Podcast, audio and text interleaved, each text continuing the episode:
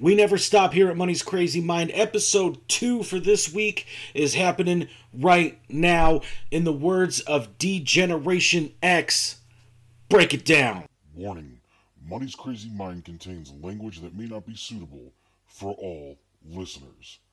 Discretion is advised, but will be completely ignored.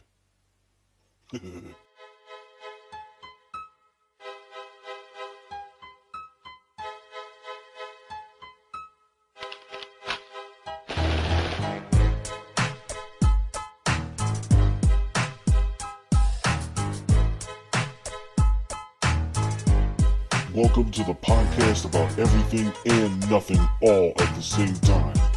This is Money's Crazy Mind. All right, all right. Yeah, what's up, everybody? Hello, good moment to everybody out there in podcast land. Welcome to episode two for this week. It's a crazy week here at Money's Crazy Mind. Just as soon as Bill and Ted Face the Music went live to the world, Metallica dropped S&M 2, a concert and an album I have been waiting 20 fucking years for.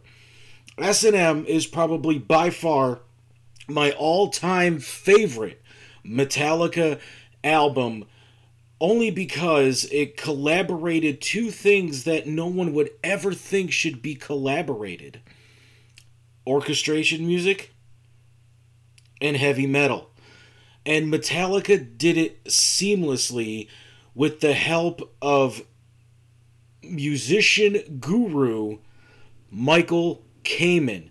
The man is known for doing the score for Lethal Weapon, Die Hard, Robin Hood Men, uh, not Men in Tights, uh, Robin Hood Prince of Thieves, the one with Kevin Costner and the Bryan Adams song at the end of the movie. But he's famous for doing all of those. But one thing that he ha- is also famous for that not a lot of people know, if you listen to the Black Album and you listen very, very carefully to Nothing Else Matters, there is actually orchestration on Nothing Else Matters. And Michael Kamen was the man who brought us that original orchestration. So, who better to collaborate these two things than Guru Michael Kamen? And in the spring of 1999, Metallica got a lot of their fans together, but they also put aside a block of tickets for fans of the actual symphony to come and enjoy this together. And what happened was just by far probably one of the greatest musical experiences I've ever heard. I have been waiting and clamoring and hoping that Metallica would try to recreate that magic in some way. And here we are 20 years later, and we finally get it.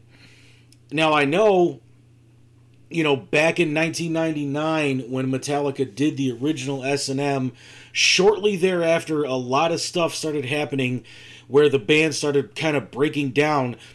And in 2003, unfortunately, Michael Kamen passed on, and it looked as though S&M 2 was never going to happen.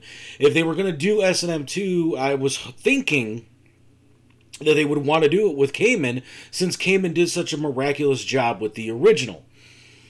So now here we are 20 years later and Metallica finds this miraculous way of making S&M 2 happen.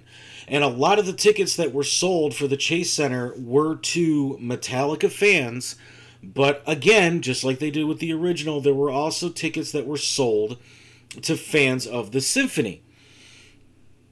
So, what I want to do with this is I kind of want to take a look and kind of explain a little bit more of the history of the original S&M and then we're going to break down the album, the new album, song by song and we'll kind of talk about what I liked, what I didn't like about every song, but also what I liked and didn't like about the entire album. All right, so let's start with the history of S&M 1. Now, like I said, the the history of S&M 1 started way back in 93 when they were working on the Black album.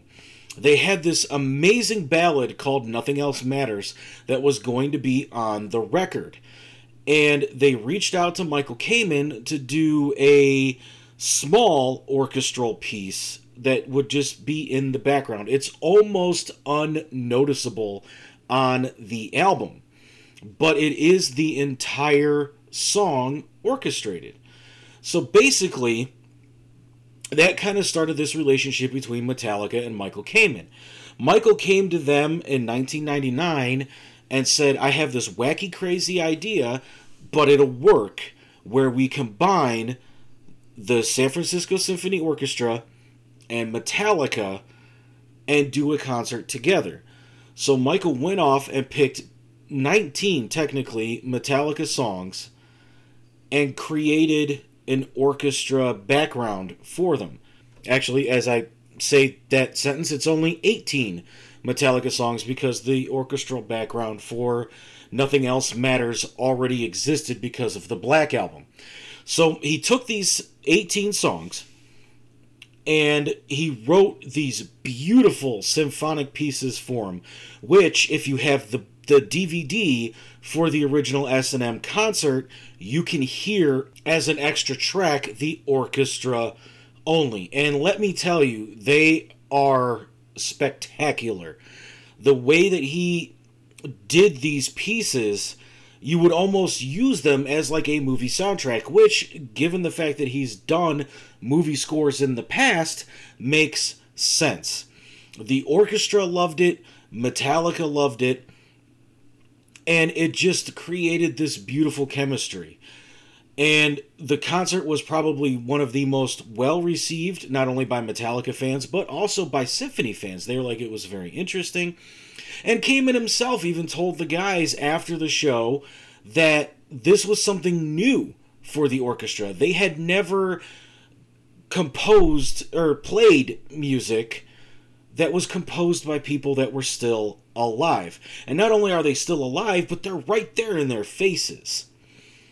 So, this was very, very successful for Metallica. And there had always been this rumor that they wanted to do an S&M too. But, like I stated, three years after they did the original show, Michael Kamen unfortunately passed away. So it looked like S&M 2 was never going to happen. And then, by the grace of God, 20 years later, Metallica said, you know what, we're going to do S&M 2 again. And who better to do it with than with the orchestra that already has history with the band? So here we are. S&M 2 has been birthed onto the world. And obviously, Michael Kamen, who is no longer with us, didn't get a chance to conduct this, but Edwin uh, Outwater and the chairman of the San Francisco Symphony Orchestra, uh, did fill in and conduct this show. So that's just a little bit of a history of S&M and you know kind of how S&M 2 came to be. It would basically it's just it's the 20th anniversary, let's do it again.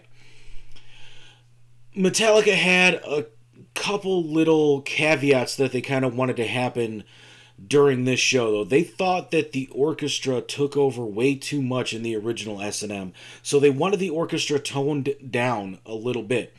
So if you listen to s&m 2 you're going to notice some things. And i'll talk about those things because it's actually one of my gripes about s&m once we start breaking down the songs one by one. We're going to take a quick break here on Money's Crazy Mind. And We're going to advertise another podcast that we do here on the Money's Crazy Mind podcast network. We'll be right back. Are you troubled by strange noises in the middle of the night? Well, then you're here at the right place. Slime Square, the official podcast of the Northeast Ohio Ghostbusters. We talk anything Ghostbusters, toys, video games, movies anything and everything Ghostbusters you can find right here on Money's Crazy Mind. You ever wanted to make your own Ghostbusters flight suit? We can even help you out with that. Where to find the greatest and latest Ghostbusters gear. Right here, every week on Slime Square, and we're even throwing in some of our own personal paranormal investigation and elimination stories. Tune in every week.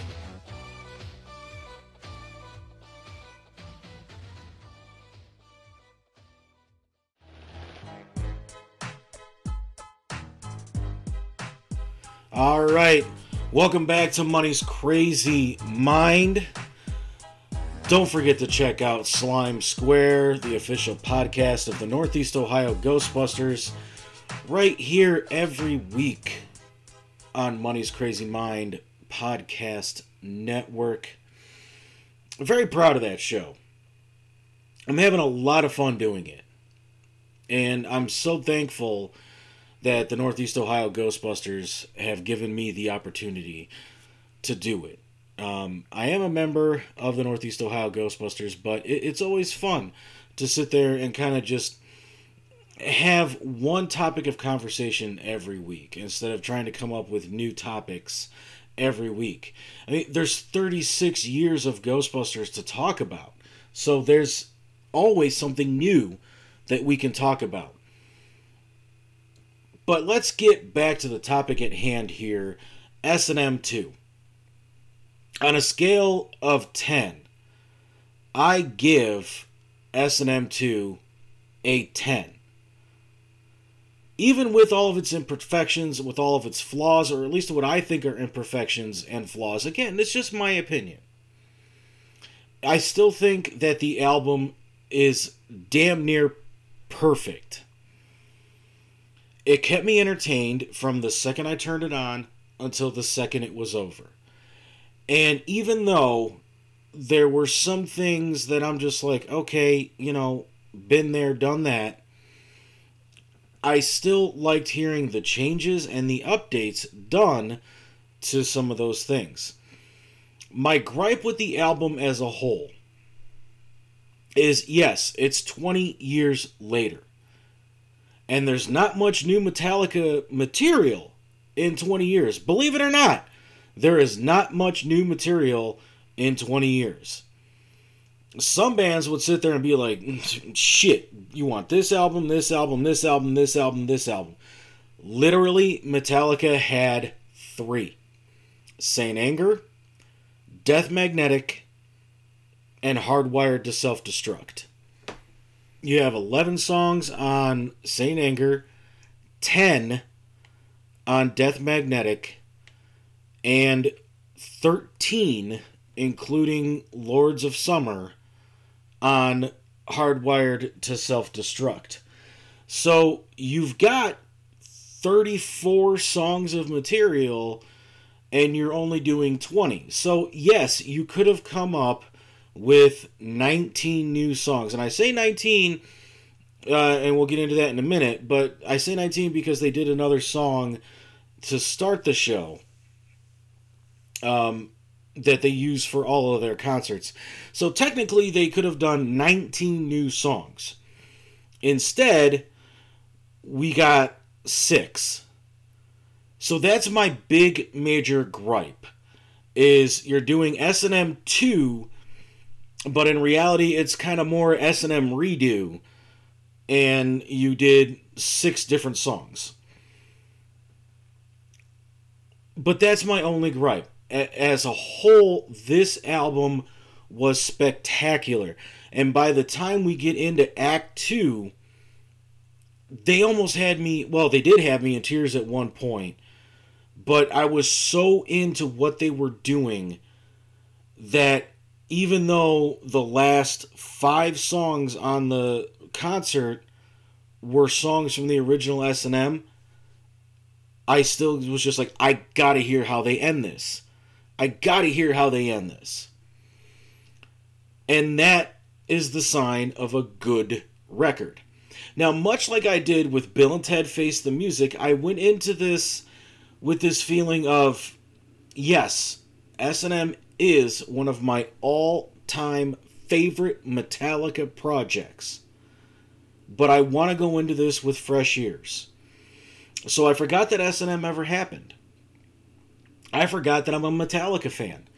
Even though by the time they got to Halo on Fire, I was singing along because you can't just turn off your entire brain and say, I don't know shit all from Metallica because they have 30 some odd years, well, actually almost 40 years of history. So, as unbiased as I wanted to be, a little bit of that, oh my god, it's it's fucking S&M 2 kept creeping in, but for the most part, S&M 2 does exactly what it needed to do. It reignited that passion for S&M. So now, let's take this apart song by song, and then we'll kind of wrap it here. You know, I did two half hour episode this week. I think that's where I kind of want to leave it. You know, an hour worth of material just split into two different episodes. So the first song is a Metallica staple whenever they're live. You can listen to just about any live album or any live concert that Metallica puts out on their website for sale, and you will hear this song at the beginning. It's Ennio Morricone's Ecstasy of Gold from the movie The Good, the Bad, and the Ugly. Metallica has used this song to open their concerts forever. This time played live by the San Francisco Symphony Orchestra, just like it was for the original S&M. So, nothing new there. Call of Ktulu. I give this a 10 out of 10. It was recorded for the original S&M, and they used uh, Michael Kamen's uh, orchestration for this. It sounded just like it did on S&M 1. For Whom the Bell Tolls. This again was on the original S&M, but this time they did something that just made it sound better than it did on the original S&M. I loved how For Whom the Bell Tolls sounded here on S&M 2. I gave it a 15 out of 10 just because they made it sound so much cooler than the original. Now again, they used Michael Kamen's original orchestration, but Metallica and the and uh, Edwin Outwater found a creative new way to make this sound better. First new song that we get out of this entire two and a half hour concert, The Day That Never Comes. Now, I have nothing to gauge this against because this is a new song for S&M 2. It's off the album Death Magnetic, which we all know.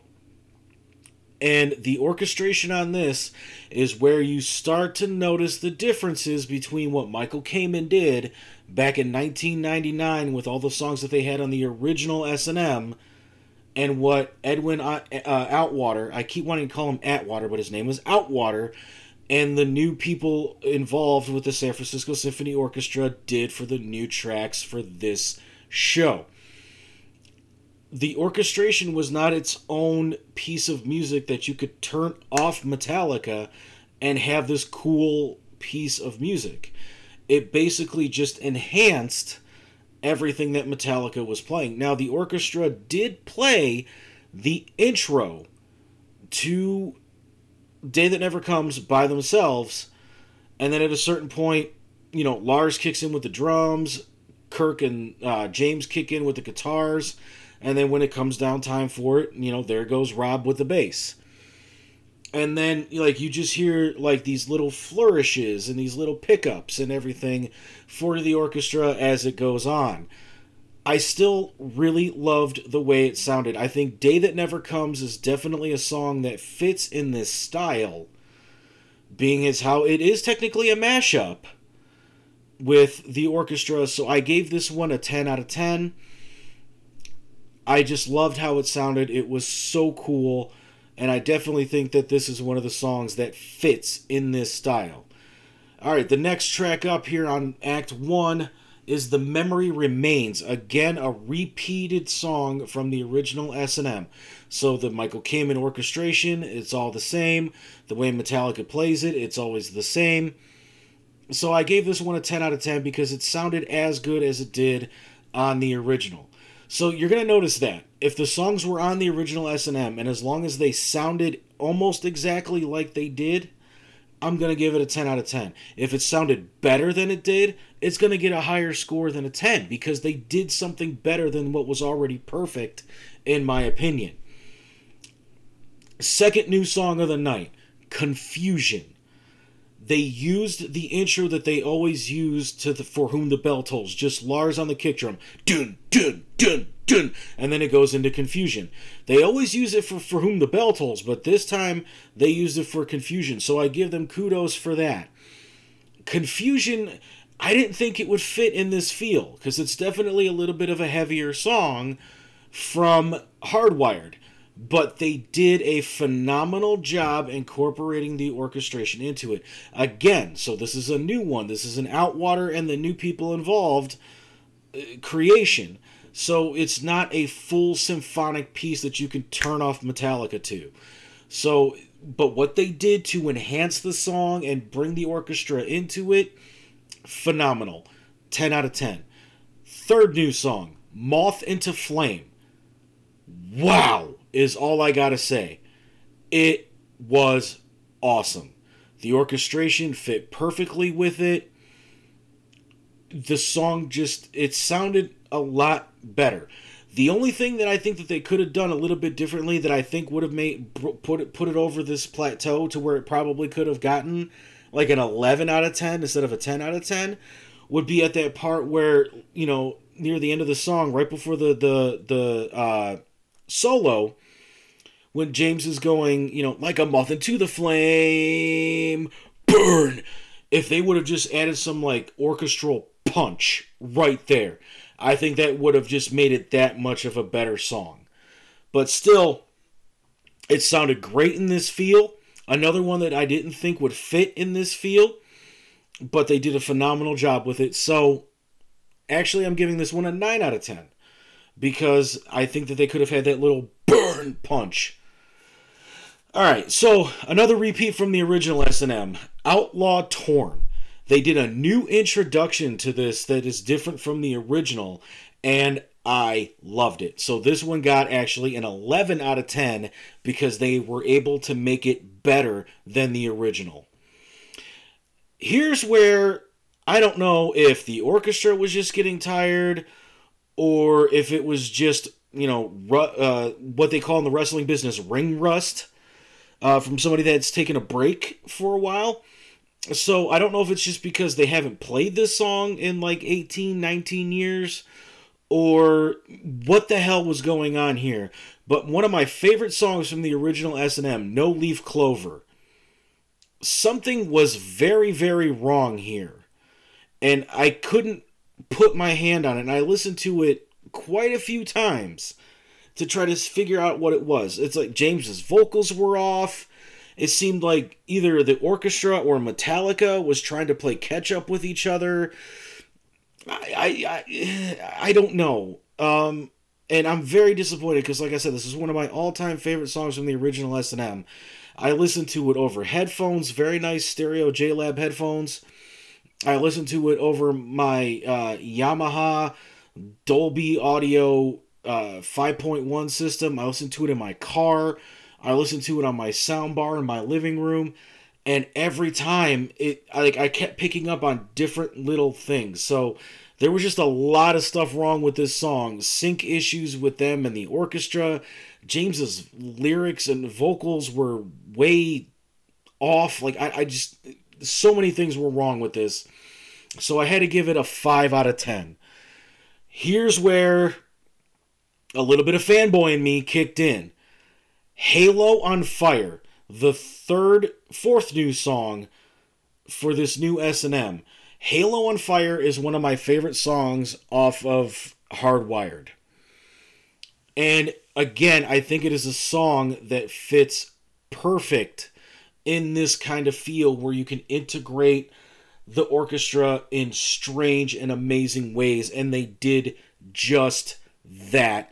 I gave it a 20 out of 10 because this song was just simply mind blowing amazing with the orchestration background on it. again, I kind of wish that they had found a way to kind of incorporate the orchestra a little bit more with these new songs, like make it a little bit more symphonic where you can turn off the Metallica and just listen to a great piece of symphonic music. But Metallica didn't want it that way. Got to give these guys a little bit of credit here. They've been doing this for a very long time, but that is also a little bit of an ego move. And if anybody that is involved with Metallica is hearing this, tell the boys I said so. All right, so that's the end of Act One. They take a break, come back out. Uh, new conductor, the man in charge of the entire symphony orchestra, Michael Tilson Thomas, came out to conduct Act Two. We open it up with um, a special announcement from the San Francisco Symphony thanking, you know, all the great Metallica fans. And then they do something that is very different from the original S&M. Metallica takes a break and the orchestra goes solo. Amazing. They do something called the Scythian Suite, the second movement. Um, it's weird, it's kooky, It's a little scary in some places, you know, just by the musical tonage and everything. So it fits in perfectly at a Metallica concert. So I'm glad that they chose to do this. Give the orchestra their chance to shine without the Metallica bubble. So that was really cool. But what they did next blew me out of the water. This next group of songs is what sold me on this entire show. The next song that they do is a piece of music by a man named Alexander Mosolov, a Russian conductor, and this song came out in around 1926, 1927. You know, we weren't in the best of relationship with Russia back then, so getting a time frame of when it was actually recorded um, is a little difficult, but they have it listed as around that time. The song is called Iron Foundry, and Michael brings Metallica back into it, and they play the song together. And this is such a weird and kooky piece of music that it almost sounds like it would be something performed today by like you know uh, an electronic band, a band kind of more like um, Rammstein uh, just to kind of put it in perspective. So it was really cool. Really cool, and it sounded amazing. So I give that one a 10 out of 10. First time Metallica's ever played this song, and I hope that they do a studio version of it with the orchestra still in the background. I think it would be an excellent uh, instrumental piece on a future Metallica record. Here's where that son of a bitch, James Hetfield, had me in tears. I am a huge Metallica fan. I suffer from depression, I suffer from anxiety, and a lot of members of my family suffer from addiction.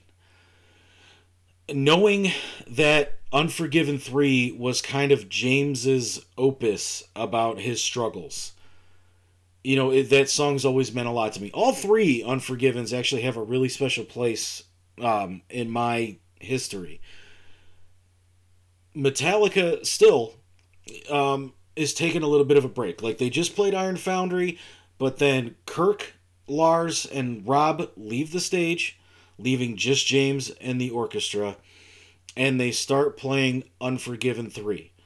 Now, listening to this and hearing how they interpreted Unforgiven 3 is a perfect example of what Michael Kamen was able to do in 1999 with the 19 Metallica songs that he hand selected for the original S&M. This is probably one of the most emotional performances I have ever heard in my life from Metallica.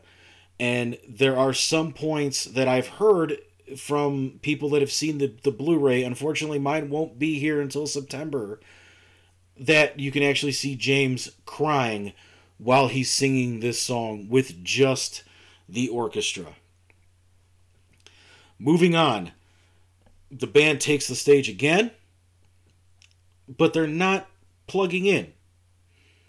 The next song that they do is All Within My Hands, but they do it acoustically, completely changing the tone of that song. And oh my God, just thinking about it again is giving me goosebumps. Do yourself a favor, and if you haven't bought the CD already, buy the CD for fuck's sake. But check out the, the live performance of those two songs, if any, from Unforgiven 3, Unforgiven, or uh, S&M 2. Check out Unforgiven 3 and All Within My Hands. They are amazing. Moving on. This next song, they bring out a member of the San Francisco Symphony Orchestra who was a bass player, who was highly influenced and was a huge fan of Cliff Burton's.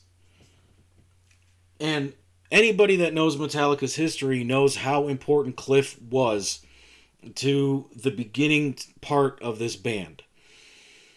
And they do something that I never would have thought would have happened.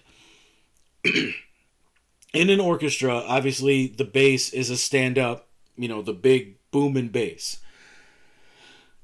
The next song that they perform is Anesthesia pulling teeth with this guy on a stand up bass. They managed somehow, I don't know how they did it. I have to see the concert video um, to get the distortion in there from Cliff's electric bass. And then the band takes over and assists in closing out the rest of Anesthesia Pulling Teeth.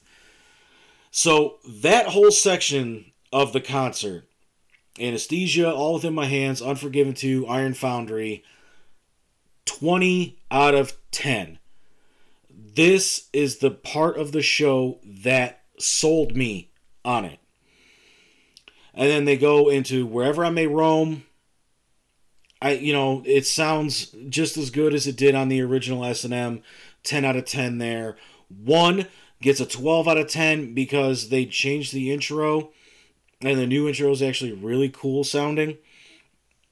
Uh, Master of Puppets is up next, again from the original S&M. So all these have the original Michael Kamen uh, orchestration backing them. They all sound phenomenal.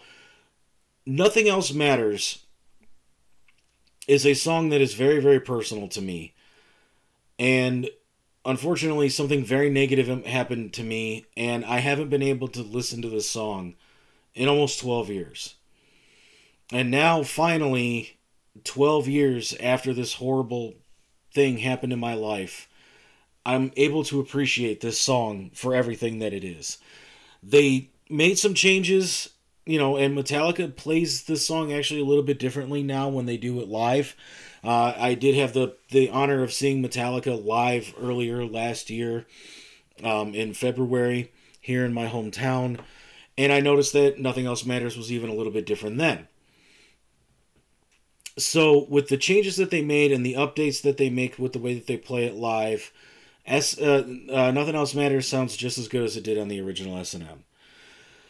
And then, of course, they close it out with everyone's favorite Metallica song, Enter Sandman.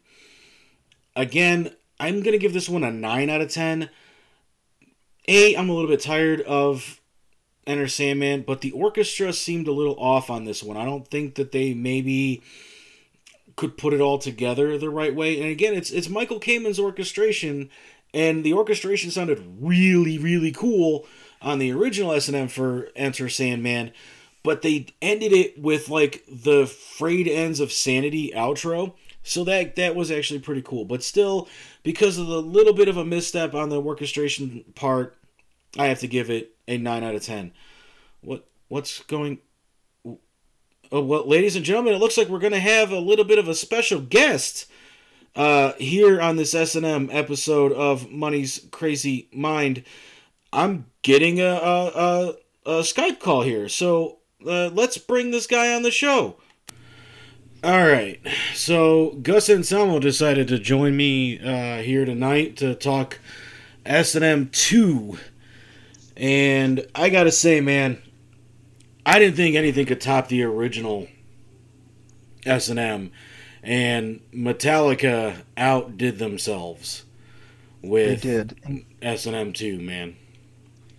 in terms of release, uh, couldn't be a better package. Couldn't be a better uh, hype machine. Uh, of course, we're living in a digital age, so a lot more marketing, a lot more capabilities, a lot more options to the market. hmm Uh, I got the box set, so I saw this is incredible. Um, my wife surprised me with the box set. Actually, she saved up. She knew it was coming, and I I popped the DVD, the Blu-ray in, and Oh, uh, so you got your Blu-ray already?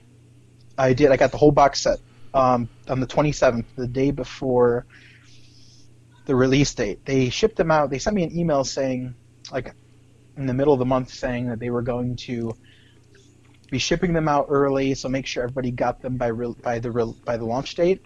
And I got the day before launch, and it just it, it blew my mind. Uh, the vinyl is incredible. It plays great. My favorite track on the whole album. um, quick statement though, I do have a little bit of a preference for the original. hmm Um, I, for three three reasons. One, I prefer Robert Trujillo and Metallica, hmm um, but but I do love Jason's backup vocals when he was in Metallica. For the S and M album in particular, he knew how to throw that backing vocals, Mhm. and I know it's something that um, James probably may have been distracted by a little bit over the years as Jason's vocals became more prominent on the live aspect. Um, but overall, uh, Robert brings a vitality to the band and a unity and cohesion. So it's like a damned if you do, damned if you don't situation. Jason provided that extra power behind the backing vocals, but Robert brings the band a sense of life to it. And I love his finger picking. The bass Mhm. just makes sense. Um, my favorite performance on the whole thing is uh, the Unforgiven Three.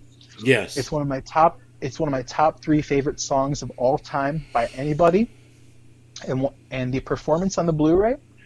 Let me just say that. Um, I mean, the the whole story is told in James Hetfield's eyes. I mean, he put his soul into that performance. Honestly, it gave me chills to the point where seeing him, uh, you, you felt all the emotion in his voice, but it made you feel good watching it, like a, a sense of respect and pride. hmm And um, the song the song itself is so important to him because it's a self reflection Yes. And um, being that it was one of the final big performances before his last stint in rehab, it was it was a very powerful moment. You could actually kind of see. I really don't want to spoil it, but there's a moment there's like tears in his eyes, kind of towards the end when he's doing the "Forgive me, forgive me Mhm. not, why can't I forgive me?" When he says that, you can see the tears in his eyes and and the po- emotional power in his face, his eyes, and in his voice.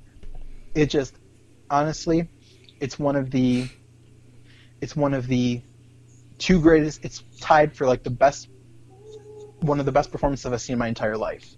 The other being um, when, when um, Hart did the Kennedy Center honors for Led Zeppelin when they did Stairway to Heaven. Okay. Ann Wilson's performance put Obama in tears, uh, and Robert Plant and the whole all of Led Zeppelin were just floored. And I was just, I was just, I couldn't believe it. Um, that I found something that rivaled that. So let me ask Yeah. you. Uh, let me ask you this. Um, the one thing that I was kind of disappointed with was the fact that, you know, we had eight new songs, but only six of them were Metallica songs. You know, because you had the Iron Foundry, which was them, and the San Francisco Symphony, and then you had them Right. doing the the Cynthian Suites, which, which Mhm. was just the orchestra only. Which nice touch, adding just an orchestra only track to the It's like a, it's like a, here's the floor for you guys Mhm. type thing, right, which was cool. yeah, yeah. But I mean, were you disappointed that we only got eight new tracks? I mean, like when you hear S and M two. Like I was expecting twenty new Metallica songs.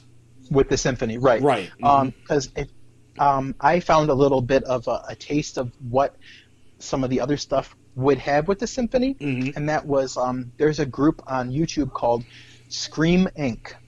Okay. and they are a European band who actually used a European orchestra Mhm. and played with them. And what happened was they did Unforgiven 2. Mm. Oh my god, phenomenal. You have to look them up. They did a whole bunch of other classics and some stuff you wouldn't expect and it was just it was just really good and they hit note for note uh, S&M 1 pretty Cool. much Cool. the backing vocals, lead vocals. Mhm. It was just very, very shocking Mhm. um, to see how good they were. Um, but I was shocked that they did No Leaf Clover, but not, um, but not Minus uh, human. minus human. Yeah, I'm glad you call it that too, because some people call it human. I call it minus human because that's what he says in the song, and there's a minus in the title. You know what? On the well, list. and, and even Um, on the on the DVD um, for the original Yeah. S and M, he says that's a brand new one for you called Minus Human. There you go. So um, I want official studio. People have made studio versions of those two songs on Mhm. YouTube um, that are pretty much the the real deal. They Mm. sound great. They look great. Um, they arranged it great. I think So, Iron um, Foundry would actually be a pretty good one to take into the studio with the symphony though. I like do like a think that'll be 75 awesome. like do like a 75 piece version of the symphony and do Mm-hmm. Yeah. Metallica and have them release that on like an album as a as an instrumental. Mm-hmm. I think that would be awesome. Now, back to No Leaf Clover. Was it just me or was something way off about that song? It felt a little. The tempo was a bit off. Uh, I felt like they were, or the symphony was, trying to keep pace with each other in that song in particular, and only that one. I felt like there was a Huge Uh, a race- disconnect. Yes, but it was a race of pace that didn't add up that led to a huge disconnect. I liked it. I enjoyed it. Hetfield brought the best out in that, so it's reserved. Really? Um, yeah, well, he's the one that saved it. See, for, Uh, for out of- me, out of it, it, almost he, he brought out. it, it almost His- sounded like Metallica hasn't perpo- performed that song since the original S and M, and it's almost like they forgot how to play it. And obviously, Robert Trujillo's never played it because he wasn't in the band back when they did No Leaf Clover originally. So Right. I mean, to me, it just seems sloppy and like it was like the worst song out of the entire two and a half hour show. Um. Yeah, I guess so. I think so because because if you're putting it up to the original, yes. Mhm. However, um, more more uh, reason why I agree with you is I did hear it on the 30th anniversary concerts. There was four shows. Remember, those Mhm. were phenomenal. They did No Leaf Clover. It was fantastic. I think that might have been band only too, possibly. I'm not sure if they brought guests up, like a few orchestra members, or if Mm. it was just Metallica. I can't remember. I mean, they've they've done it Metallica only because they did it as part of the Summer Yeah. Sanitarium tour after S and Right. So hmm they've done it Metallica only. So Right. Um, so my thing is this: anesthesia was phenomenal. oh, Um, when when when Lars comes up, dude, it was great. They, they, they see him kicking, he, the look on his face Mm. when you see it, it's like a kid, like like he's like he's in his youth again, man. He's like he's like a child again. You know, it, it, feeling good. You can tell it felt yeah. good. Now I have not seen Um, the actual concert yet because when I ordered it, it told me that it wasn't going to ship out the Blu-ray Oh, it's ridiculous. I hope it's just a September bad twenty explanation. a lot of our packages uh, to my personal residence I've been seeing with um, hardcore like lengthy like I'm supposed I was supposed to get my watch bezel for my Galaxy watch. Supposed to get it November 27th they said. It arrived like the other day. Well, I mean, the funny So- thing is, is like you know, I'm I'm I'm hoping you get it sooner. Uh, that yeah, that ain't gonna happen because I'm on the Met store right now, and click on S and M Blu-ray. Please note this is a pre-order purchase, and it will not be Oh. available until September 21st. which is strange because it was it's been pre-orderable, but it's already been released. Why would they put a pre-order again? I guess because in batches, because to keep up the demand. But man, they did an outstanding job on um, Yeah. anesthesia. Oh yeah, Iron yeah, yeah. Foundry. But um, What, what is that? wherever I may roam, wherever I may roam, that's one that I really enjoyed better on this record than even the freaking original and Oh, yeah. I know it's travesty saying. Oh no no no no no no! I, I actually agree with you, dude. Because like, Call of, why. Call of Cthulhu, For Whom the Bell Yeah. Tolls, um, are Outlaw. Torn. Um, I, I prefer the original Outlaw from S&M and the album version. Mm. I did think it was like a re- it felt like a retread, just like Hmm. Sandman. I pref- Sandman Outlaw and Sad But True. I prefer those on the original S&M. I felt like the orchestra. The only thing I didn't like about the orchestra on this one, I felt like the orchestra was downplayed a little bit, and Metallica yes. was a little bit more to the forefront. I Mhm. felt like I was like searching for the orchestra a little bit in some Mhm. parts of the whole performance. But once I got the official audio and video, it sounded mix was better. Yeah. Like the early release, Mhm. didn't go. Now, Unforgiven. Okay, so I'm just gonna say this: Iron Foundry, Unforgiven three, All Within Yeah. My Hands, and Anesthesia Pulling Teeth were Mm-hmm. like the highlight of this entire album. Yes, and it was all in the same section, hmm and it was I think it's all in the same vinyl Yeah. it- side. well, I, I I have this the digital, so it's it's all just one big file for me. But Oh yeah, I did, Um, yeah I got the two. um, but on the CD, it's on disc two. Um, but yeah, no, Yeah. 'cause- and like th- those songs are like one af- right after each other, and to me Mhm. that just felt like the strongest section of the whole concert, It was yeah. rivaled by Halo on Fire. I enjoyed it a lot too. Um, I felt like James um, still felt like a little bit like he was trying to find his groove with the beginning obeys. Whenever he did the obeys part, Mhm. obey, obey. But you know Um, what? I It was the like- same way because I saw them when they came to um, our hometown, Cleveland, uh, last year. Um, Yeah. And it was kind of the same thing with Halo on Fire there. Like, if you listen to the MP3 of the concert, Uh-huh. I don't know if it's just because, like, th- that song's so new to them, or it was so new to them by that point, or if it's just that's like a weird starting spot for him. Because it's almost Yeah. like two minutes into the song is when the first note comes out. So Right, it's like he he finds his own groove, Mhm. but for some reason he's got to um, pinpoint it and place it. Mm. But I I really got to hear a stripped down Saint Anger bad one day. Oh, dude, like I, I was I was thinking like instead of putting Cthulhu on there, they could have done Orion or Suicide and Redemption. Yeah, Like just do something different there. Um I would love to I think Saint Anger, Sweet Amber and Oh yeah, that would Um, be good. Uh The Unnamed Feeling. I think those three songs That is a classic. Yes. would fit really well onto like an S&M feel.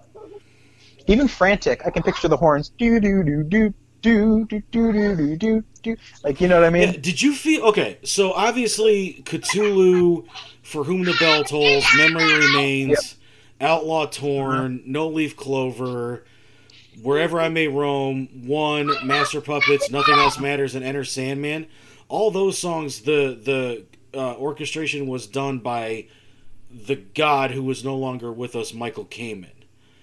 And if you listen to the orchestra only version of that, that it sounds like those are their own songs. Like you could take that and be like, I want to use this for a movie and just stick it in a movie somewhere. Uh, it, it seemed like with the new songs, whoever composed them, it was almost like just enhancing the songs a little bit. Like like you can't just Right. like section just the orchestra and be like, wow, that sounds like a movie score. And, and I feel like um, in the behind the scenes stuff, hmm I started. I didn't finish it, but I started watching it, and they did a comparison of the. Yeah, sorry about that. I had to mute it for a second. Um, anyways, Mm. um, so so what happens is, I feel like, well, Lars in particular and a couple other guys were explaining that um, I'm trying to think, where was I at? I just lost my train of thought. Um, they they felt like the orchestra was more loose with the old original, and Mm. it felt more uh, organized and contained to this one. I think that's what um, they liked is the fact that they were more in control this time, and it was more wild than before. And I think I think they'll have to find a balance if they do do the S and M three. Mhm. If they do go forward with S and M three um, in ten years as opposed to twenty, thank God. um, that hopefully that's what happens. Well, you know, and I think too, I you know, the original S and M, it wasn't the brainchild of Metallica. It was the brainchild of Michael Kamen. You know, and unfortunately, Michael is no longer with us. Um, and I think because Michael has that history of doing film scores, like he did Die Hard, he did Lethal Weapon, he did Robin Hood, Prince of Thieves. You know, so he's used to making those big, epic, sweeping, orchestral sounds.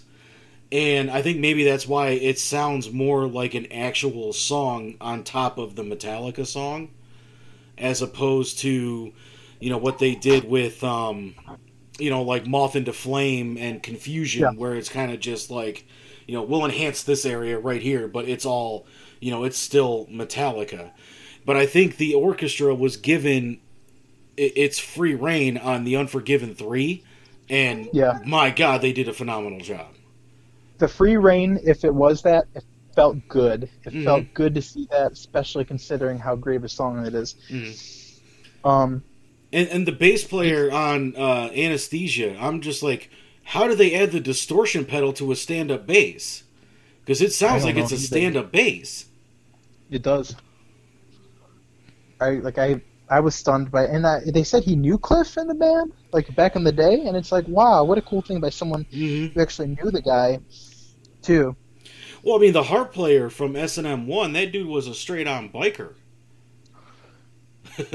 Oh, I did. I, I totally didn't see see that. Yeah. Oh yeah, yeah, yeah. Like um, if you watch like the behind the scenes on the DVD for the original S and M, this dude's Yeah. tatted up. He's got muscles. He's a freaking biker. Like him and James rode in together the night of the show and everything. I'm like, dude, that's the kind of guy I want playing my harp. Yeah. Hell yeah. But Yeah. So it, it was an awesome record. Um, Mhm. I know they have like tons of music for an actual new album coming out. They said. yeah, Um, but being perfectionists, you know, I think it'll actually work in their favor. I think they'll have an album out because not only did they finish songs Mm. during quarantine, Mm. but they um, but they have time to mull it over and really get to get through everything. right. I- I was just listening to like the Load and Reload hmm uh, albums again on my phone, They're not and I was like, man, no. And I remember you used to, you used to have the tour shirt. You used to Mhm. listen to it. hmm hmm hmm Um, but but yeah, I remember you had the appreciation for it back in back in high school, Oh and I know I did too. yeah. But man, I was like, they still hold up after all this Mhm. time. They're so underrated compared to what they what they should be on on the ranking. Yeah. You know, Well, you know, a lot of people shit on Saint Anger too, and this is something that now I love it. It's my favorite. yeah. You didn't hear that? I know. I know. I'm gonna get blasphemed Mm. across the world hey, for it. you know what, dude? It, I love it.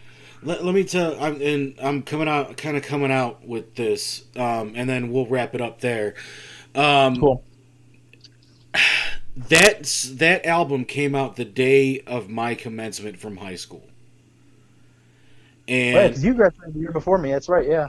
and it like for people that don't know how bad my high school experience was I know. um all four years of high school i was picked on i was bullied i was treated like absolute garbage so on the day that i was supposed to graduate high school the day of my commencement the day i walk across to have my favorite band put out a cd where the chorus of the second song on the CD, the title track, Saint Anger, says "fuck it all" and no regrets. I hang the lights on these dark sets. Medallion Yep. noose. I hang. Uh, I hang myself Saint Anger around my neck. Mm-hmm. fuck it all and fucking no regrets. I hit the lights on these dark sets, medallion Yeah. noose, you know, and, and like the second the principal said my name, or the superintendent, my, I'm sorry, said my name, Yeah.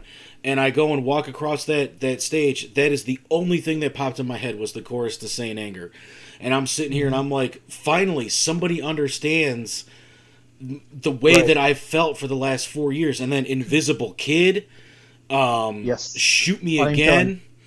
Uh, Unnamed feeling um, right there.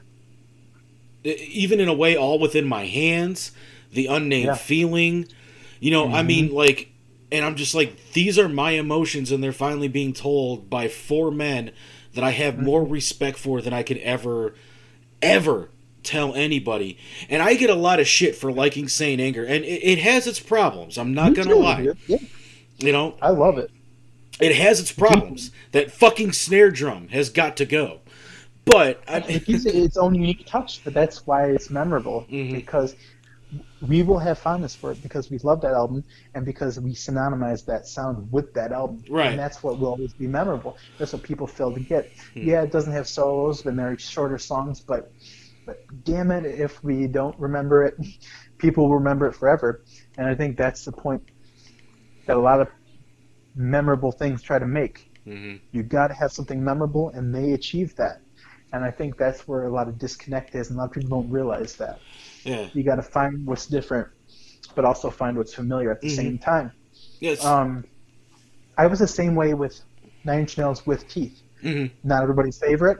It was my personal favorite because that's what got me through a lot of personal yeah um, stuff I was dealing with, you know, back in 2005, and that was my graduation anthem. You know, Mhm. I was the, I was the, a little bit angsty, but um, I mean, I was, I was, I was pretty cool with everybody. I just, I just um, inside I was dealing with a lot of, a lot of self doubt and stuff about a lot of things at that time, and Yeah. uh, that album really helped me embrace myself, give me, give me that little edge that I needed. Um, and then, like I said, of course, Kiss, Metallica, Mm. Nine Inch Nails, Poets of the Fall. Those are the big four era bands of my life. I've seen three of the four of them. I'm blessed to say that. Um, I have not seen Poets of the Fall because they rely on their own creativity and they don't um, really tour the United States. They played two shows, way too far for me and on way too short notice. But I'm holding out hope one day that I'll get to see them in Cleveland. But um, oh, same same with me with Rammstein. yeah, if you ever have a chance, um, I'm spreading the word to everybody now. Post of the Fall, greatest band ever out of Finland. Lordy, of course, is great as well, Mhm. but Post of the Fall changed my life for the better. Um, anyways, without straying too far off topic, um, okay. Right. Anyways, So, on Uh, a scale of one to greatest album of all time, where do you rank S and M two? oh, I see. I I rank live albums separately. Mm-hmm. I still prefer the original S and M um, as the classic, the quintessential Right. classic. Um, it's in terms of live albums, it's up there. Um, it's uh, it's definitely up there. It's in the top ten live albums of all time for me personally. Um, but my top three live albums ever, I'm say are Nine Inch Nails, uh, three three way tie for number one in no specific order, actually, to be honest. Nine Inch Nails and All That Could Have Been, live. Um, S&M, the original. And See There's One Cold Night. Hmm. Three of the greatest live albums ever. Another one would be Elsa in Chains Unplugged. Um, I'm torn between Kiss Unplugged and and Kiss Symphony because it was so expansive. And um, Ah, there's just so many, so many to choose from for live albums. S&M 2 is definitely in that top 10 because I like to keep it within my little bubble there. Yeah. So I mean, I I go into and this was the same way I went into Bill and Ted three, um, Mhm. but I go into everything where like I've never heard a note by any by this Yeah. band before. So that way, if it's disappointing, I can just sit there and be like, okay, well, I'll just. it- It's a bad part of their history. Um, you know, so for Which me, it wasn't. well, right. it was so good. Um, so with me going into this completely blind, Mhm. you know, and then just looking at the track list and getting a little discouraged because you know I th- I wanted there to be more n- new songs, but Right. um, you know, the second it started, and Ooh, I disappear. I disappear would have been good too. I just realized. yeah, yeah, I disappear would have been a good one. All right. Yeah. What were we saying? Um, you know, the the second Ktulu star- started, and you just hear that classic Kamen, you know, Mhm. score behind it. I'm like, okay, okay, and then I still prefer the original. well, right, right, right, right, S and M one. Yeah. right. But then the second the day that never comes started, the first new song on there, Yeah, that was great. I'm sitting here and I'm like, okay, I see what you're doing, Metallica. All right, you got me, you Mm-hmm. got me. I thought this was just going to be a rehash of the original, but no, you're giving me something new and different. And then when it, Fresh. Yeah. Right. And then when it got down to, you know, Unforgiven 3 and, you know, the, the songs that followed it, I'm like, this just made it Yeah. by far the greatest experience I've had with a live album in a long time. You know, Just wait you see the visuals though, and I hope to God you're able to see them either as a full experience Mm. or a video on YouTube or something. Officially, Well, I as soon as- as soon as it, gets here- will get goosebumps. It's that good. as soon as it gets here, I'll I'll I'll definitely that'll be the first thing I'm watching. So I'm I'm a little pissed that you know all of a sudden it's like oh it's a pre-order it's a pre-order and I'm like well it was supposed to be available that's why I Pre- waited. Yeah. Yeah. That's why I waited. But it's a live album. right right right a great one, but it's live. Yeah, yeah. Um, anyways, um, I in closing, Mhm. um, I'm gonna say my thing real quick. Um, I have been in search for one Metallica item my entire life. Um, so I'm gonna say it to the world now. If anybody has any scoops, does research, or gives me a heads up on this, there's one T-shirt, and I hope to God somebody in the Metallica camp hears this one day, because I want this statement known. I need the I E Y E I see the lucky piece T-shirt, the one with the no leaf clover, mm, where there's a design on the front and the back. There's a design on the front and the back. I have been searching for that shirt since I was, God, since I was young. Since they released the shirt, yeah it's the on, one of the only shirts that you can't find anymore. I think there was one on like Etsy or eBay or something that sold, but it wouldn't even fit me because it was a smaller size. I need a like two or three X. But if if Metallica can release, they can re-release all these shirts. They need to re-release the "I See the Lucky Piece" shirt. It's a necessity, and I need that shirt. Hmm. It's one of the only things that I can't find that I need. My ultimate Metallica search item. All right well if anybody out there uh, knows where Gus can find one of that shirts uh, just go ahead and shoot the podcast a message and I'll pass it along to him Thanks. all right brother uh, you go enjoy your kids and your night and uh, Thanks. um, we'll do this again sometime man Yep, and you go enjoy that Unforgiving three again. I listen to it multiple times a day. oh I've been I've It's one of been great, I've been listening to that Yeah. whole thing just from beginning to end all day so and I can't credit them enough for making Unforgiving three. It's one of my top three favorite songs of all time. it's up there Um, it's up there You- Yeah, it's three. It's it's in my top three. My other two, real quick. Um, last in closing, the last thing I'm gonna say. Mm. Top three favorite songs: Nine Inch Nails, All the Love in the World, Poets of the Fall, War, and Metallica's Unforgiven three. Those are my big three favorite songs I've ever loved in my entire life. Anyways, um, you everybody have a good night and uh, keep rocking with that S and M too. Let's hope for that that time to fly so we can get that S and M three. Yep. All right, all right enjoy your night, guys. all right have a good one Bye-bye. man bye You too. Bye. Look at the crazy shit that just happened, man. I mean, I'm in the middle of working on my episode, and my buddy rings me up, and he's like, "Dude, I want to talk S and M." So I put him on the show, man. So special guest, and you guys got an extra 30 minutes of content that wasn't originally going to be there. But I think that's going to end it for this week. Thank you, Gus, for jumping on the show and just shocking the hell out of me in the process.